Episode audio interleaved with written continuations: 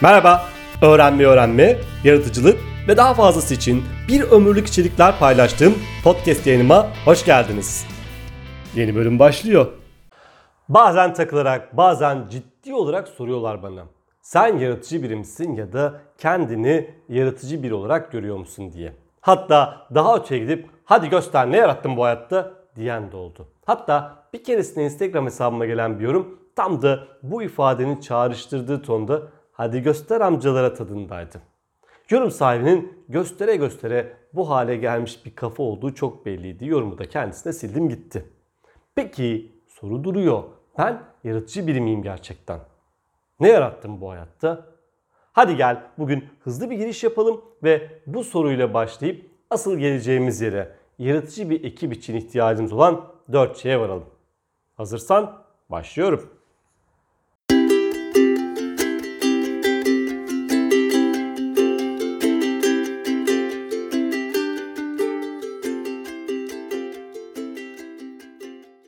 Klasiktir ya, yaratıcılık üzerine konuşmak için yaratıcı biri olman gerektiği söylenir.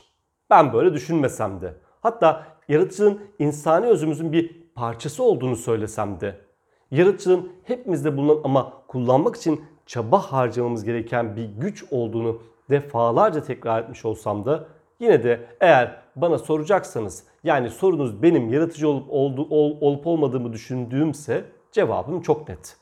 Kesinlikle kendimi yaratıcı biri olarak görüyorum. Üstelik ne yarattığın sorusuna verilebilecek irli ufaklı pek çok yanıtım var.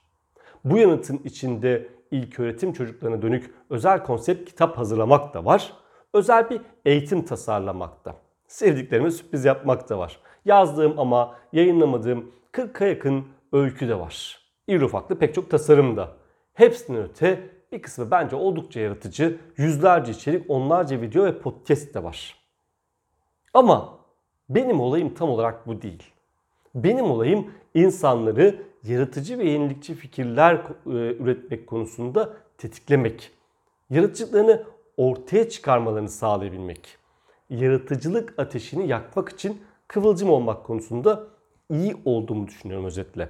Yani bireyler ve kurumlar e, yaratıcı ve yenilikçi bir fikre ihtiyaçları olduğunda bana ulaşıyorlar. Ben de bu fikri bulma konusunda yardımcı oluyorum. Bunun için kullandığım onlarca yaratıcı ve yenilikçi düşünme aracım var. Bu araçların dışında koçluk becerilerim var, fasilitasyon deneyimim var ve benzeri. Bazen bazı arkadaşlarım bana e, böyle lavabo açıcıya benzer bir şekilde kafa açıcı da diyor. Peki benim yaratıcı olup olmamam önemli mi? Elbette önemli.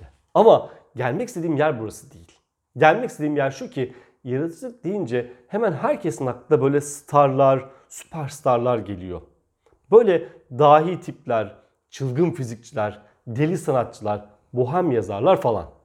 Çoğu zaman yaratıcılık sadece bireysel bir şey, kişisel bir özellik ya da özellikler toplamı olarak algılanıyor. Oysa yaratıcılık hemen hiçbir zaman bir insanın zihninde başlayıp zihninde biten bir şey değildir.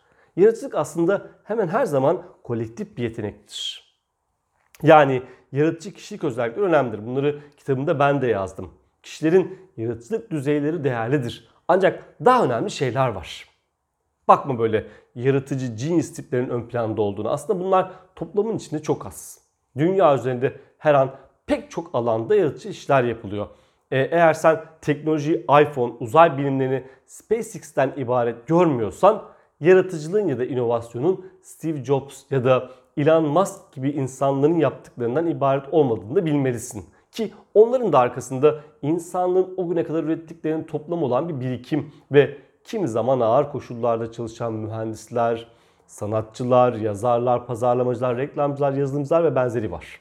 Yaşamın bazı anlarında kişisel olarak daha fazla yaratıcı olman gereken, yaratıcılığı kullanman gereken anlar elbette olmuştur. Bu anlarda kişisel yaratıcılığını kullanabilirsin. Ama bu anlar dışında yaratıcılığa genellikle kolektif bir problemin çözümü için ihtiyaç duyarız. Problem genellikle ekibin bir problemidir. Ve yaratıcı fikir bulma ihtiyacı da yine ekibin ihtiyacıdır. Ekip bazen şirkette bir departmandır, bazen bir arkadaş grubudur, bazen aile üyeleri, bazen bir sosyal sorumluluk projesi, bazen de başka bir takım insanlardan oluşan bir ekip işte.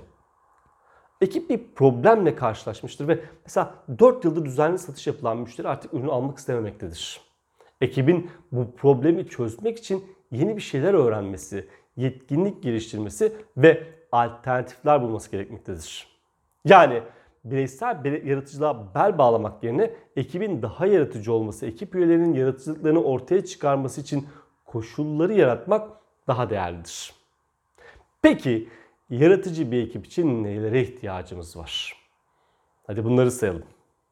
1. Öncelikle yaratıcı olmayı isteyen bir ekibe ihtiyacımız var. Bunu başa yazıyorum çünkü bazen öyle şeylerle karşılaşıyorum ki gerçekten istediğiniz bu mu diye sormak zorunda kalıyorum. Hani bunu da yapmadı demesinler diye yapılan bir işten kimseye hayır gelmez. Dolayısıyla önce ekibin yaratıcı ve yenilikçi bir şeyler yapmasını istediğinden, istediğinin bu olduğundan emin olması gerekir. Ve sen de bu konuda emin olmalısın. 2. Meraklı sorular sorulan bir ekip olun. Meraklı sorular varsa ekip üyeleri özellikle çözülecek problemle ilgili birbirlerine meraklı sorular sorabiliyorlarsa o ekip yaratıcılık için en zor engellerden birini aşmış demektir. Yaratıcı bir ekip istiyorsan kendin ve çevrendeki herkesin meraklı sorular sormasını teşvik etmelisin. 3. Öğrenmeyi merkeze koyun.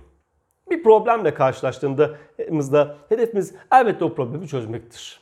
Ancak bazı problemleri çözme sürecinde bolca yanlış yapmamız, başarısız olmamız gerekebilir. Yani doğalsında bu olur, doğal olarak bu olur. Bu yüzden öncelikli hedefimiz problemi çözmek kadar o problemi çözme sürecinde bolca öğrenmektir. Zorluk ve öğrenme dengesi akışın, akış da yaratıcılığın kaynağıdır. 4. Kırılganlıkların gücünden yararlanın. Herhangi bir şeyi özgün yapan, o şeyin içinde senden bir parçası olmalıdır. Çünkü bu hayatta her bir insan tek ve biriciktir. Sen de öylesin, ben de öyleyim. İnsanların kendilerini açabildikleri bir ortam ekip üyelerinin çözüme ve birbirlerine kendilerini katmalarını sağlar. Elbette bu açık olmakla alakalı. Kırılganlıklarını paylaşabiliyorsan başkalarını içeri davet edersin. Böylece risk alınabilen, başarısız olunabilen, olunsa da kimsenin dert etmediği ve yenilikçi olmaya uygun bir alan yaratırsın. Bu dört özelliğe sahip bir ortamda fikirler havada uçuşur. Birbiri içine karışır ve birbirini tetikler. Sonuçta yepyeni fikirlerin doğmasına neden olur. Özetle yaratıcı çözümler, inovatif yaklaşımlar için yaratıcılık konusunda istekli, birbirine meraklı sorular sorabilen, merkezinde öğrenmenin olduğu, üyelerinin ve liderinin kırılganlıklarını paylaşabildiği, birbirine insanların açabildiği ekiplere ihtiyacımız var. O halde daha fazla yaratıcılık için ekipleri, çevrendeki insanları, insanlarla ilişkilerini yeniden düşünme zamanı. Görüşmek üzere.